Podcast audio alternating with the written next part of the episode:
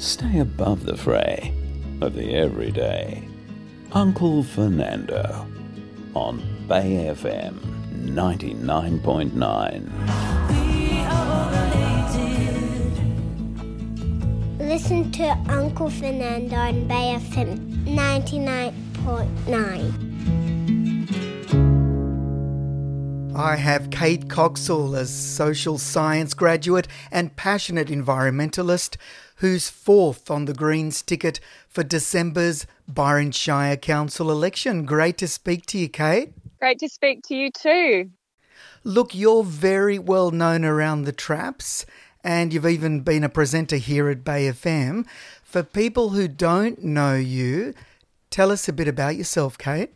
Sure, thank you. Uh, I am a mum of one, very proud mum of one. Uh, I have been a mumpreneur since my daughter was one month old, working uh, in different fields uh, such as community services, mental health. Um, I currently work in an Indigenous organisation supporting youth mental health.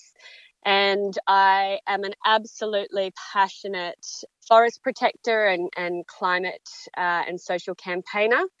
Uh, I love to spend my time at the beach or in the forest, and uh, I am doing what I can. I guess my hobby would be uh, activism, I suppose, and, and trying to make the world a better place for my little one. So, is that why you joined the Greens? Yeah, absolutely. I realised uh, in 2019 when I started to become very active within the Greens that I could have more effect in a positive way in moving into politics than I could have on my caseload. You know, at the time I was working with clients, and you know, the, the most number of people I could be positively affecting their lives was 30 people at a time even though of course there's a wonderful flow on effect when you we, when you do work in community services i wanted to support the community a lot more than i was able to in, in that in that role. So tell us why you want to run for council. Currently the state of the world is pretty dire.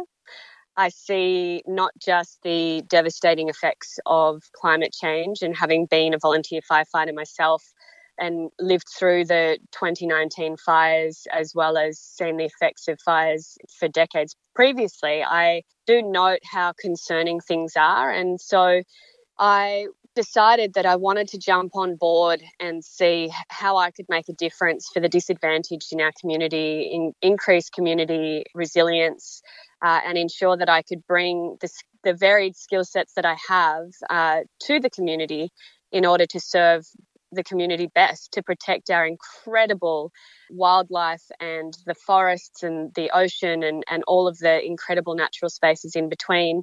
And of course, the vibrant, rich, wonderfully diverse community that we have, which is very collaborative and very cooperative. And so for me, that's something that's really important to protect. So, what would you want to focus on if you're elected on council? Uh, I guess I probably my main focus is community resilience with the impending effects of climate change. So I want to make sure that we have the most resilient and strong community that we possibly can. I'd like to see all the incredible natural spaces that we have not just protected but increased. And I would really like to see both young people who grow up here being able to stay here because they've got enough opportunity to be able and, and support to be able to stay here, to be able to get homes, to be able to run their own businesses, to be able to get jobs and, and have a great education, as well as for the mothers and the women who are, you know, moving past motherhood into the later stages of their lives, being able to stay in the communities that they have served tirelessly, often in roles that are unpaid. So, yeah, these are the things that I'd like to focus on. Look, that all sounds wonderful. Are there particular policies you want to push as a Greens councillor if you get up? Absolutely. I mean, of course, you know, I'm only one cog in a wheel, so I can't make any promises. But the things that I would really be standing for are, um, you know, a lot of environmental policies, things that increase and protect our biodiversity, for example, being up front and centre. Things like no biomass ever, you know, whatever policies are necessary to reach net zero by 2025 and ideally carbon neutral or negative by 2030.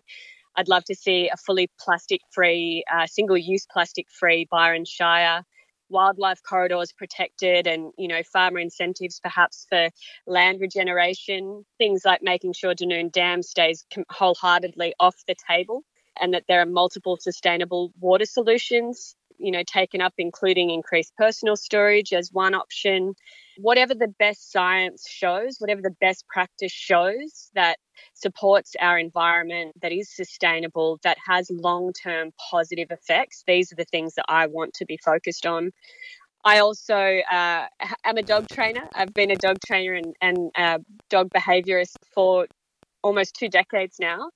And I've noticed that whilst we talk so much about protecting our incredible wallabies and potoroos and bandicoots and things, we don't actually have fenced dog parks like they do all the way through Queensland. So that's one uh, thing that I think is really important. And I know that the current council has also taken on board. I'd like to see a councillor reference group and I would like to see a traditional owner on every reference group through which we are held accountable for all the decisions that we make. Mm. In terms of the whole climate change stuff, do you really think that is a nuts and bolts council, local government issue, though? Absolutely. I think that there are issues right the way through between local government, state government, and of course, federal. But without any local government uh, moves and incentives and lobbying, we won't get the solutions that we need. For you know, our community is incredibly unique. We've got the beautiful national parks up in in you know uh, Upper Wilsons Creek, Huonbrook, and Wanganui. We've got uh, incredible coastal zones. You know, it, it's very rich and diverse, and so we need specific solutions that uh, are tailored. And I do believe there's a lot that we can do. Things like, um, you know, all council buildings having, you know, uh, gone to to renewables, all of those sorts of actions that we can take, education programs that we can give, incentives that we can give um, for people when they're building new homes and properties. You know, we can have we're, we're kind of on the ground. So whilst a lot of the initiatives may need to be supported, paid for, or brought in by state or federal, I know that we we are the ones on the ground who can actually be encouraging their, their implementation through these means. Mm. Well, let me ask you about your party, your Greens party. We've heard a, fair bit about the internal tensions and differences. H- how's that all going right now? The way that I like to look at it is this we are the longest formed pre selected party. I mean, we went to pre selection at the end of last year. So we've been working together for a substantial amount of time on this campaign as a team coming together. And, you know, that in itself is unique. And with five very strong critical thinkers, of course, there are going to be opportunities for conflict, whether they are positive or negative. And I feel as though, personally, what I've witnessed is that we've we've formed, we've come to a norm, and then we've gone through a bit of a storm. Um, and now we're at the other end, and we're absolutely ready, and and we are performing. You know, we are all focused on group cohesion. We're all focused on positive teamwork, and we're all focused on the things that we're really passionate about. I love the fact that we have a team of incredibly passionate, well educated, incredibly dedicated humans. And we have so many things that we all agree on and that we all share. And so I feel that it's actually really positive. Um, we're in a really positive space. You say you've come through the other end. Very recently, there was a, a public spat on social media between your number two and your number three candidates, Sarah Ndiaye and Matt O'Reilly over a, a, post that Matt put up that was highly critical of the current council that Sarah Ndiaye is a part of leading, of course, as deputy mayor. Um, I want to get your honest thoughts on that. It wasn't exactly a, a good look, was it? Look, we as a team um, agreed that that there are better ways to um, approach things for sure.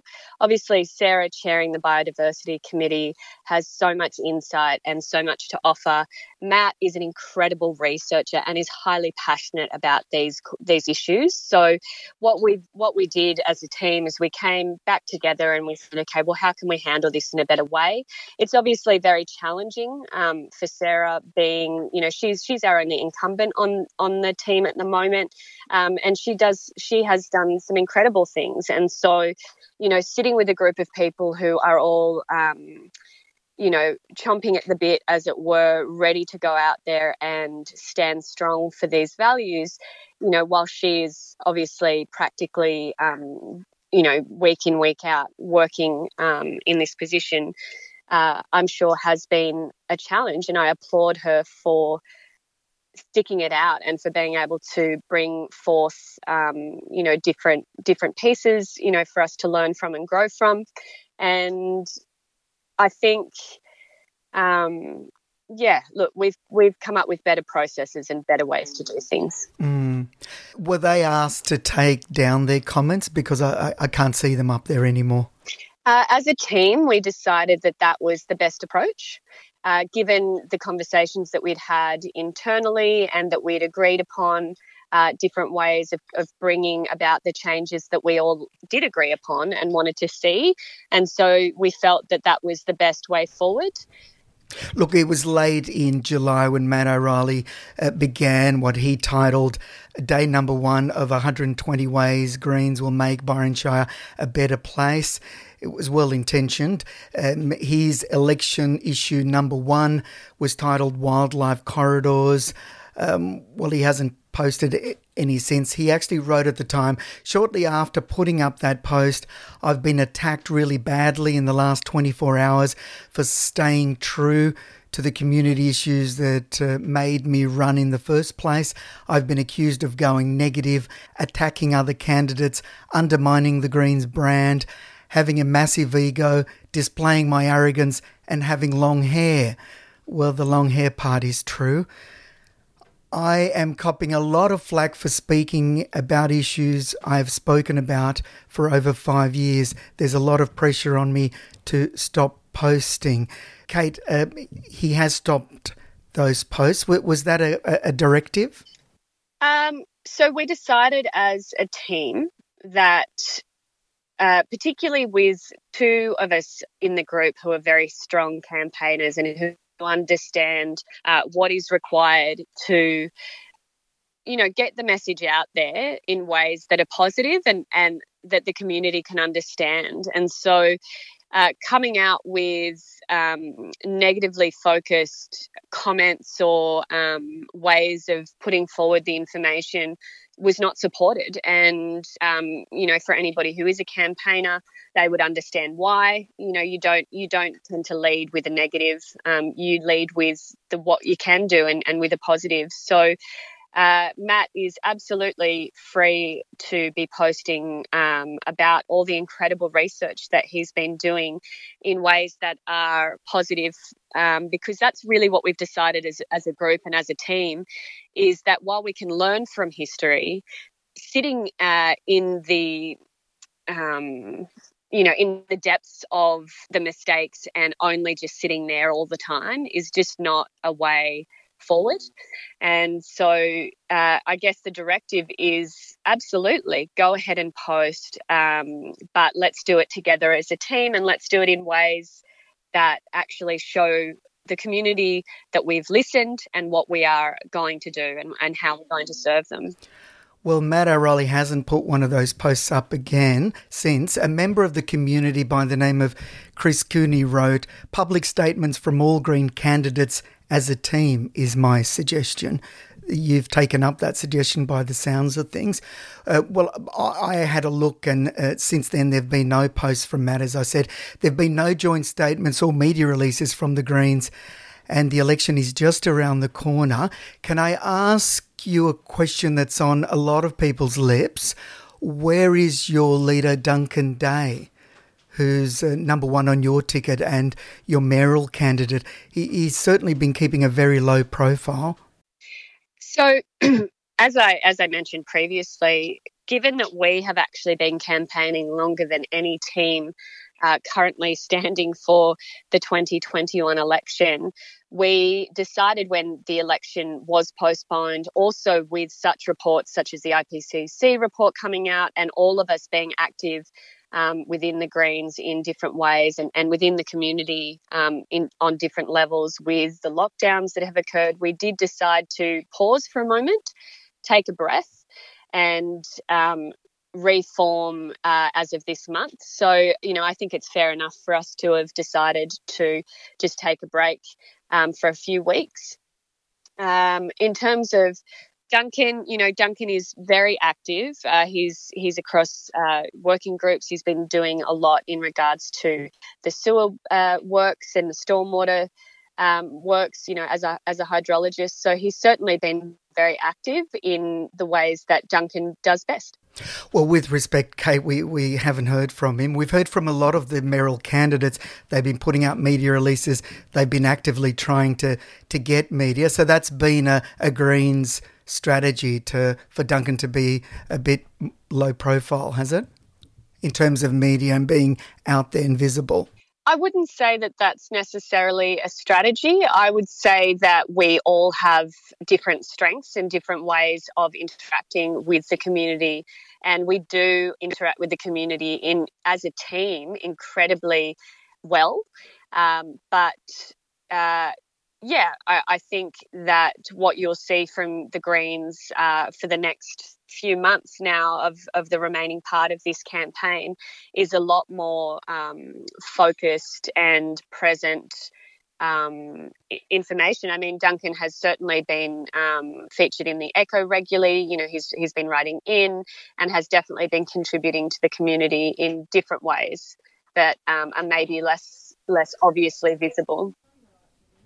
All right, can I ask you about last year's uh, pre-selection? I've asked all the all the people involved that have been on this program. I know you're not very keen to talk about it, but a, a couple of quick questions about that. The pre-selection in which both Michael Lyon and Sarah Ndiaye were overlooked for the leadership.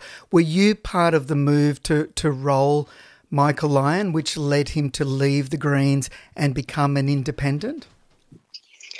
Uh, as I said to you uh, when we had discussed this previously, I don't have information on any sort of um, concerted effort to make that happen. I know that there were a lot of concerns during that period of time around different decisions that were made, um, you know, local government decisions that were made. And so there were a lot of people who um, acted I suppose, as is their democratic right, you know, stepped up or, you know, voted uh, in the ways that they voted. And I think that's the most wonderful thing about being part of the Greens Party is that it really is about, you know, one of our four pillars is grassroots democracy. And the um, over 200 members voted in the ways that they voted based on what they really wanted to see and who they wanted to see in leadership. And, uh, you know, I, the, the only part that I would say that I played was to be standing as a candidate um, in direct competition. However, I was at the time, um, you know, doing some environmental work up in Queensland. Uh, so I certainly wasn't here and privy to any conversations that may or may not have happened in that way. So were you asked to run? Was I asked to run? No, I wasn't asked to run. I chose to run. All right, because you, you certainly were a, a, beneficiary of what happened, even if you weren't part of uh, what happened. But both Michael Lyon and, and Jeannette Martin have spoken on this program about it, and so has Duncan Day. In retrospect, Kate, do you think that the Greens made the best decision by um, electing Duncan Day as your mayoral candidate? I think that, as I just said, that the Greens vote in the way that they vote, and it's an incredibly engaged, activated. Do you think that was the right decision in retrospect? Do I think that that was the right decision?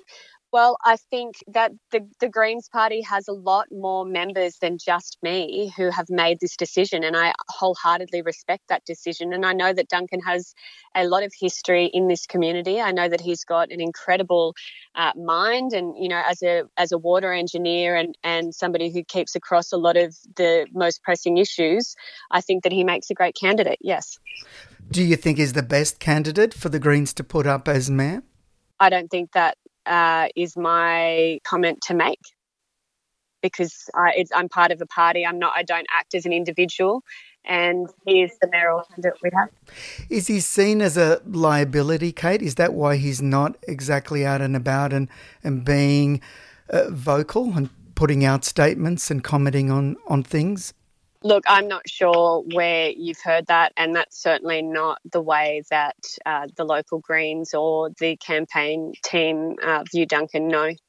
Do you realistically think that the Greens can get four positions on council again this time round, Kate?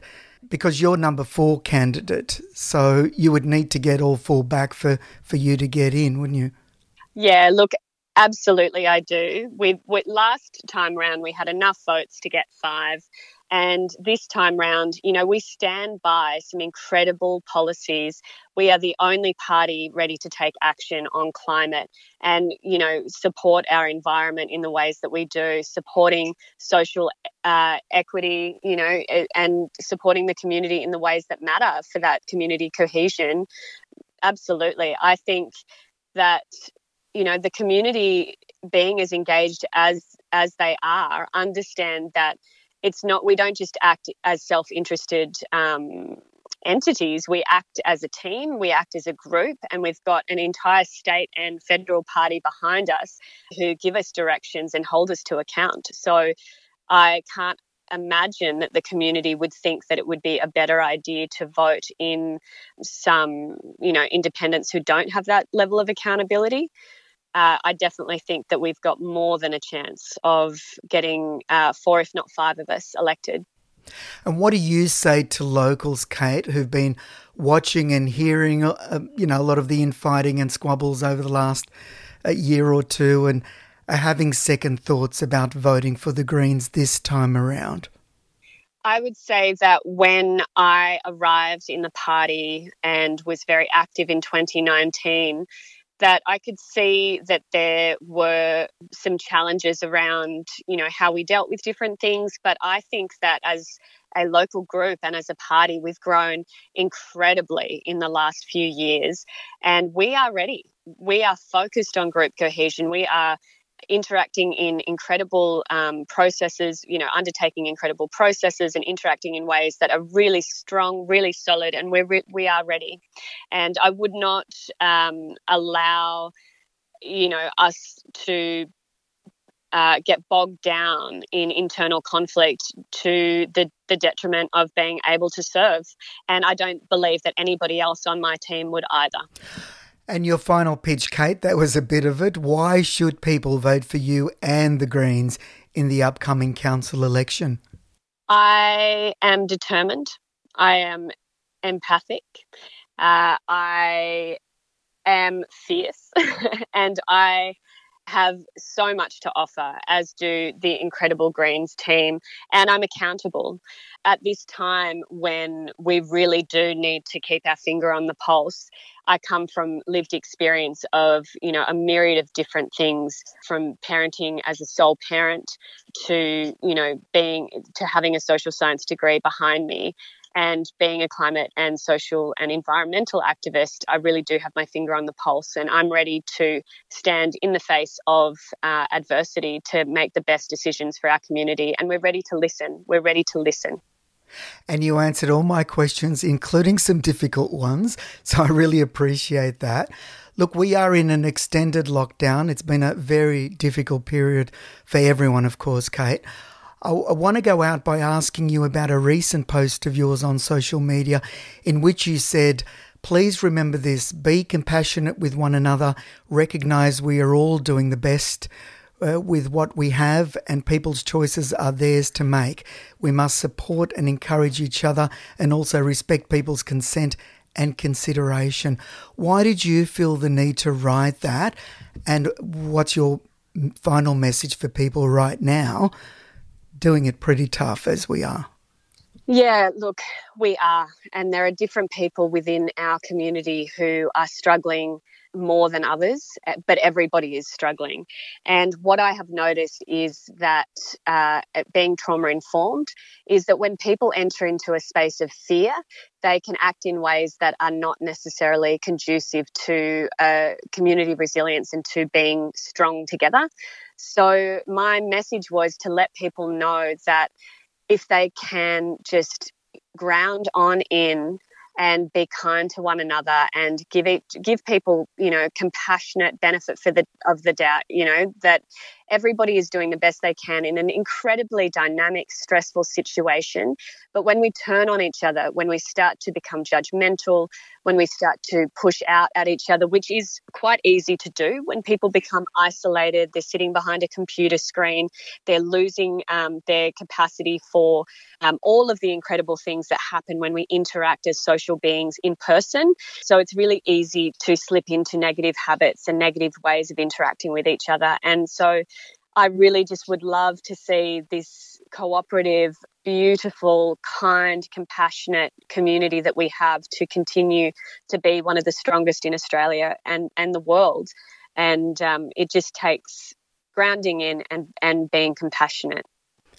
Here, here, it certainly is a time for us to come together and be united. And it is uh, good to hear that the Greens are a bit more united these days, according to Kate Coxall. It's been an absolute pleasure. Thank you for speaking to us and all the very best in the upcoming election. Thank you so much for having me.